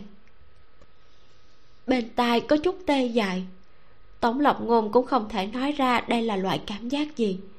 Chỉ cảm thấy không quen nên lung tung đáp lời nàng rồi đi mất bước chân hắn nện xuống có vẻ hơi nặng nhưng vẫn cố che giấu. Thời gian cũng không còn sớm nhanh về thôi. Được hắn hứa hẹn lâu từ ngọc tâm trạng rất tốt. Nàng nhảy nhót mà đi theo hắn lên xe. Cần chia hai viên quả khô lấy được trên thuyền cho hắn. Cái này ngon lắm đó đại nhân nếm thử xem. Vỏ quả khô có chút cứng tổng lập ngôn cầm trong tay nhéo mãi không nhúc nhích lâu từ ngọc lại giống con chuột trắng nhỏ mà cắn rồn rốt. Khóe mắt nàng nhìn quả khô trong tay hắn không nhúc nhích. Lại chê, cái này mà đại nhân cũng không biết lột thế nào hả? Dứt lời, nàng duỗi tay lấy quả khô lại. Lột vỏ xong, lại đút nhân quả vào trong miệng hắn. Động tác này thật là thân mật, khiến cho tổng lập ngôn hơi xấu hổ. Ăn cũng không được, mà nhả ra cũng không xong thế là hắn nhíu mày nhìn nàng. Kết quả, người kia hoàn toàn không cảm thấy có chỗ nào có vấn đề. Cứ thế mà tiếp tục lột vỏ cho hắn. Người ta còn không thấy có vấn đề gì. Một nam tử hán như hắn còn làm ra vẻ nổi gì? Thế là tống lộc ngồm nhai nuốt thịt quả, lại cầm công văn đặt trong xe. Nhân lúc trời còn sáng mà xem qua. Từ khi hắn nhậm chức đến nay, án mạng ở huyện phù ngọc đã ít hơn nhưng so với những nơi khác thì phải nói là án mạng ở đây vẫn nhiều đến kinh người. Hắn đẩy hết những vụ án bình thường cho huyện thừa giải quyết. Nhưng những vụ án có dấu hiệu của yêu quái xen vào thì hắn đều phải tự mình xử lý. Xe ngựa lung lay đi về phía trước. Hắn xem công văn đến nhập thần. Người bên cạnh không biết từ khi nào bắt đầu đút cho hắn đồ ăn. Hắn cũng không để ý.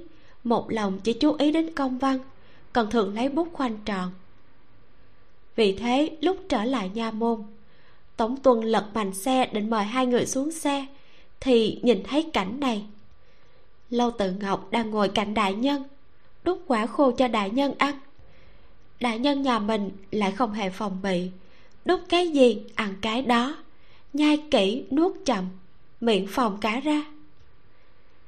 Tống tuân đột nhiên liên tưởng đến chuyện hôn quân ngày xưa, vì mê luyến sắc đẹp mà bỏ bê việc nước ánh mắt nhìn đại nhân nhà mình cũng thêm vài phần đau đớn. Hả? Tới rồi hả? Lâu tự ngọc bổ rơi đóng vỏ quả khô trên váy rồi đứng dậy xuống xe.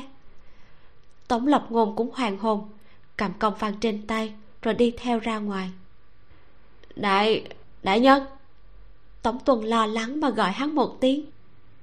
Chuyện gì? Tổng tuần muốn nói lại thôi. Thấy lâu tự ngọc phía trước lúc này đang quay đầu lại thì vội vàng lắc đầu. Dạ không có việc gì. Thuộc hạ chỉ muốn nhắc nhở ngài cẩn thận bậc thang. Đúng là kỳ quặc. Tổng lập ngôn lắc đầu lập tức mang theo lâu tự ngọc đi đến chỗ đặt thi thể. Trên đường đi hắn còn dặn dò nàng. Tề mân cũng là người của thượng thanh tư cô phải tự mình cẩn thận. Lâu tự ngọc nghe thấy câu này thì sửng sốt ngẩng đầu muốn nhìn vẻ mặt của hắn nhưng tống lập ngôn đã bước nhanh đi về phía trước. Người này luôn giữ thái độ, thà giết nhầm còn hơn bỏ sót đối với yêu quái. Vài lần luân hồi trước cũng chưa bao giờ nhẹ tay với nàng. Sau lúc này, hắn chẳng những không truy cứu nàng rốt cuộc là người hay yêu, mà còn che chở nàng là sao? Lặng lẽ nhìn bóng dáng của hắn lầu tự ngọc đi theo sau, tâm tình phức tạp mà nghĩ có lẽ quả khô vừa rồi ăn ngon quá chăng? Đằng trước chính là viện nghiệm thi. Tổng lập ngôn bước chậm lại, chờ nàng đuổi kịp mới đẩy cửa bước vào. Trong viện rất nhiều thi thể, bốn phía không thiếu yêu quái đang âm thầm nhìn trộm. Nhưng tống lộc ngôn vừa bước vào, thì mấy ánh mắt kia biến mất sạch. Tề mân cũng không quay đầu lại, đã nói, đại nhân đã tới đến xem thi thể mới được đưa tới. Là cái này sao? Tống lập ngôn đi qua, nhìn nhìn. Tề mân cười nhạt, ngẩng đầu vừa định giải thích, thì thấy lầu tự ngọc ở phía sau. Nàng sớm đã nghe nói, nha môn có một nhà dịch nghiệm thi rất lợi hại, nhưng chưa từng thấy mặt. Hiện giờ rốt cuộc cũng thấy người, nên lâu tự ngọc rất quy củ, tiến lên hành lễ. Bái kiến quan gia người trước mặt đang mặc một bộ đồ nghiệm thi màu đen. Hắn chỉ là một thiếu niên tái nhợt gầy yếu. Trong tay cầm một con dao nhỏ dính máu. Đốt ngón tay lấp ló gân xanh. Thấy nàng tiến lên hắn lùi về sau nửa bước. Không đáp lời nàng mà chỉ quay đầu hỏi tống lộc ngôn. Sao ngài lại mang người ngoài tới? Nàng là người hiểu việc nên đến hỗ trợ nhìn một chút. Tống lộc ngôn xua tay ý bảo nàng miễn lễ sau đó mang theo tề mân đi vào phòng. Lại tùy ý ném một câu. Trưởng quay tự xem đi bản quan có việc muốn nói với hắn. Dạ. Buồn bực nhìn phản ứng của tề mân lâu tự ngọc lắc đầu xoay người xóc vải trắng trên người các thi thể. Người đầu tiên là một nam tử trẻ tuổi da xương đều còn nhưng đúng là chỉ còn da bọc xương. Trên bụng hắn có một cái lỗ to bên trong chẳng còn gì. Lật xem quanh thân thì ngoài vết thương trên bụng, còn có hai dấu răng trên cổ. Là dấu răng của xà yêu. Trong lòng nhảy dựng, lâu tự ngọc đột nhiên nhớ tới, lúc này còn chưa thấy tung tích của mỹ nhân xà. Nàng nhịn không được nhìn vào trong nhà. Tống lộc ngôn theo tề mân vào phòng ngồi xuống. Hắn còn chưa kịp chăm trà, đã nghe thấy người kia nói người nọ là người của thượng thanh tư sao? Tống lộc ngôn lắc đầu. Không phải, người của thượng thanh tư làm gì có nữ tề mân nhíu mày. Vậy nàng ta thì hiểu cái gì? Nhân ngoại hữu nhân, thiên ngoại hữu thiên. Nghe từ nhiều nguồn cũng không có hại, mà đôi khi còn có ích. Tống lộc ngôn nhìn vào mắt hắn. Người cũng đừng quá mâu thuẫn với những người khác, quá mức quái gở. Tề mân nhìn hắn, nói thuộc hạ không thấy nàng ta giống người. Chẳng lẽ nàng ta là yêu quái mà ngài bắt đến làm việc sao? Không phải. Lúc này tổng lộc ngôn phủ nhận còn nhanh hơn lúc trước. Hắn bưng chén trà che mặt nhấp một ngụm trà nóng rồi mới nói. Nàng chỉ có chút dị thuật nhưng từ nội tiền bối nói nàng là người không làm việc thương thiên hại lý. Lời này không biết hắn đang biện bạch giúp nàng hay đang thuyết phục chính mình tổng lộc ngôn nói xong thì có chút ảo não. Nhưng tề mân vẫn luôn tin lời hắn nên cũng không nghi ngờ gì nhiều. Vậy thuộc hạ sẽ đi xem nàng nói thế nào? Theo tình huống hắn thấy được thì người chết đều bị rắn cắn chết hoặc cắn bị thương sau đó lại bị yêu thú dùng vuốt móc thủng bụng. Ngoài những cái đó ra thì hắn chẳng thấy manh mối nào khác. Tề mân luôn tự tin với việc nghiệm thi của mình nên cầm cũng hơi hết lên nhưng hắn nhìn tống lập ngôn bên cạnh thì thấy có chút không thích hợp. Đại nhân đang tức giận cái gì thế? Ta. Tống lập ngôn hoàng hôn sau đó nhấp một miệng trà nói. Ta thì có cái gì tức giận? Nếu không tức giận thì sao lại có biểu cảm đó? Tề mân không rõ nhưng hắn cũng không phải người nhiều chuyện. Nếu đại nhân đã nói không thì tức là không. Bên ngoài truyền đến tiếng động tổng lập ngôn đứng dậy đi ra ngoài thì thấy lâu từ ngọc đang đắp vải bố lên thi thể ở cuối hàng. Hắn hỏi thế nào? Lâu từ ngọc vẻ mặt khó xử nhìn về phía hắn lại nhìn tề mân bên cạnh. Cái này cô cứ nói đều là người mình. Đại nhân đã đi qua cấm địa của xà tộc nên hẳn biết bọn họ đã lệnh cho người trong tộc không được gây họa cho nhân gian. Nếu không sẽ bị xử phạt nhưng mấy người này ít nhiều đều có dấu vết bị rắn cắn trên người. Bí mật của xà tộc, vốn nô gia không nên nói ra. Nhưng hiện tại tình huống có thay đổi, nên nô gia cũng nói thẳng. Lâu tần ngọc khó xử nói e là thánh vật của xà tộc đã xảy ra vấn đề. Nếu không, đám xà yêu này vừa động tay thì đã bị phạt chết. Căn bản không thể hại nhiều người thế này được. Sắc mặt của tề mơ khẽ đổi kinh ngạc mà nhìn nàng. Nhưng tống lộc ngôn lại biết nàng đang nói đến cái gì. Mắt hơi hiếp lại. Thánh vật của xà tộc đang nằm trong bụng mỹ nhân xà, mà nàng ta thì đang bị giam trong phù đồ vây. Bên trong xà tộc thiếu thánh vật, không còn vật kiềm chế đám xà yêu, nên chúng mới dám xuống núi quấy phá. Lâu từ ngọc chớp mắt. Đại nhân, có lẽ là biết tha thiết đang ở đâu đúng không? Có một số việc nàng ta rõ ràng hơn nô gia. Hay là ngài hỏi thử nàng ta xem. Tống lộc ngôn nói. Không cần. Bản quan sẽ để các nơi đề phòng nghiêm ngặt hơn. Lâu tự ngọc không dám tin tưởng nói. Nếu người thường phạm tội thì đề phòng còn có tác dụng. Nhưng yêu quái quấy phá thì có người phàm nào đề phòng được? Chẳng lẽ đại nhân cảm thấy có chết thêm người cũng không sao ư? Ánh mắt trầm xuống tổng lập ngôn rút giải trị kiếm ra chỉ về phía nàng. Kiếm khí bắn ra thổi tung tóc nàng. Hắn lạnh giọng nói trưởng quầy nói nàng cẩn thận mang người không được đem ra đồ. Lâu tự ngọc nhìn thẳng hắn không hề sợ hãi. Người đang mang tính mạng của kẻ khác ra đùa giỡn là ai? Ngài thà tin rằng hy sinh nhiều người hơn cũng không chịu thả tha thiết. Và để nô gia đoán xem trên người nàng ta có phải có thứ gì mà đại nhân rất muốn có được không? Tổng lộc ngôn hơi cứng người. Vẻ thất vọng nảy lên trong đáy mắt. Lâu tự ngọc lùi ra phía sau nửa bước. Nàng nói, quả nhiên, nô gia đã quá coi trọng đại nhân rồi.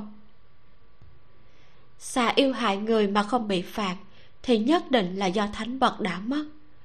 Mỹ nhân xà là yêu quái bảo vệ thánh vật hơn phân nữa là nàng ta cùng thánh vật đều ở trong tay hắn rồi. Nhưng nàng không nghĩ ra, vì sao một người luôn tràn đầy chính khí như hắn lại vì một món đồ mà không màng đến mạng người? Phải, thánh vật quả nhiên rất quan trọng, nàng cũng muốn có. Nhưng nàng thật sự không thể tưởng tượng được người trước mặt lại có hành động như thế.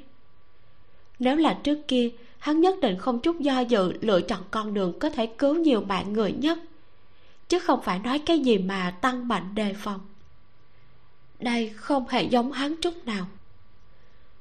Tổng lộc ngôn thu kiếm, mày nhíu chặt.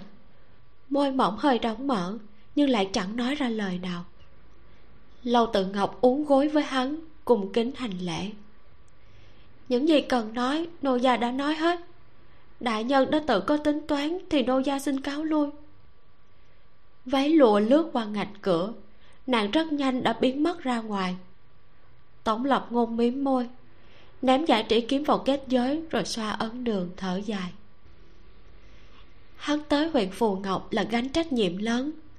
Có những lúc không phải hắn máu lạnh vô tình, mà là chỉ có thể chọn biện pháp càng đỡ thương vong hơn. Nhưng thấy phản ứng của nàng thì hắn lại nhìn không được tự hỏi, không biết có phải mình đã làm sai rồi hay không mệt mỏi quay đầu. Tổng lộc ngôn đón nhận ánh mắt tìm tòi của tề mân. Tề mân nghiêm túc hỏi nàng là kiếp số hồng trần của ngài ư? Tổng lộc ngôn tức giận phất tay áo nói không phải ta thì có thể có cái gì kiếp số hồng trần chứ? Tề mân gật đầu bình tĩnh nói đại nhân nói cái gì thì là cái đó nhưng thuộc hạ ở tư nội 20 năm cũng chưa bao giờ thấy đại nhân vì một câu nói của ai mà trong lòng rối loạn. Tống lập ngôn luôn trầm ổn, quả quyết. Việc hắn đã định thì ngay cả trưởng tư cũng không thể xen vào. Cho dù bị phạt thì hắn cũng không cảm thấy mình sai. Nhưng vừa rồi, tề mân thấy trên mặt hắn có do dự và hoài nghi. Còn có một tia hoảng loạn mà có lẽ ngay cả hắn cũng chưa phát hiện ra. Đúng là hiếm khi trông giống một người bình thường kết thúc tập 7 mình cảm thấy là tập 7 này có rất là nhiều đoạn dễ thương đáng yêu. Bạn có cảm thấy vậy không? Đoạn nào khiến bạn thấy thú vị và thích nhất? Hãy bình luận cho mình biết với nha. Mình rất là mong chờ đó. Ừ, các bạn có để ý không? Tống tuân và tề mân hai người làm việc bên cạnh tống đại nhân. Người thì tưởng tượng tống đại nhân như hôn quân mê luyến sắc đẹp người thì nghĩ tống đại nhân đang gặp kiếp số hồng trần của mình. Mới nghe qua thì thấy hai người họ giống như là đang khoa trương quá đáng. Nhưng thật ra thì họ đâu có vô căn cứ, đúng không? Chuyện bày ra rõ ràng trước mặt họ như thế, bảo sao họ không nghĩ nhiều. Trong tập này, bên cạnh những màn tương tác vô cùng đáng yêu của lâu trưởng quầy, tống đại nhân làm lê hoa, tuyến chính của truyện đã có thêm tình tiết mới để cho chúng ta suy đoán tiểu đồng búi tóc hai bên là ai mà chuột tộc lại bảo là có thể chứng minh trong sạch của họ. Lâm lê hoa lại nhìn thấy tiểu đồng này ở chỗ của bùi hiến phú. Cái tên bùi hiến phú này lại tiếp tục vô cùng bí ẩn không lường được. Hắn cố ý để lâu tự ngọc đánh bị thương và hiện giờ thì đang nằm tại khách điếm của nàng. Có vẻ như đây là một chiêu để hắn không phải đối mặt giải thích với tống lập ngôn sau chuyện hắn lừa tống lập ngôn đi vào uh, kỳ đấu sơn. Uhm, các bạn cũng để ý đoạn lâm lê hoa đi gặp một trưởng quầy nhé. Đoạn ấy cũng có một số manh mối quan trọng. Hiện tại thì mỹ nhân xà với thánh vật của xà tộc nằm trong bụng đang bị tống lập ngôn nhốt trong phù đồ vây. Và có lẽ vì nguyên nhân này mà có xà yêu bắt đầu hại mạng người một vụ đại án với rất nhiều người chết đang bắt đầu tại huyện phù ngọc. Các bạn hãy đón nghe tập 8 để biết vụ án sẽ diễn biến thế nào nhé. Bật mí với các bạn là lâu tự ngọc sẽ bị tống giam vào đại lao đó. Và nếu như bạn thích bộ truyện này, thích cách diễn đọc của mình, thì hãy dành một chút xíu thời gian bấm đăng ký kênh, bấm like để ủng hộ mình nha. Cảm ơn các bạn rất nhiều. Còn bây giờ thì tạm biệt thôi. Mình là vi miu xin chào và hẹn gặp lại các bạn trong tập 8 vừa hồi hộp, vừa hài hước.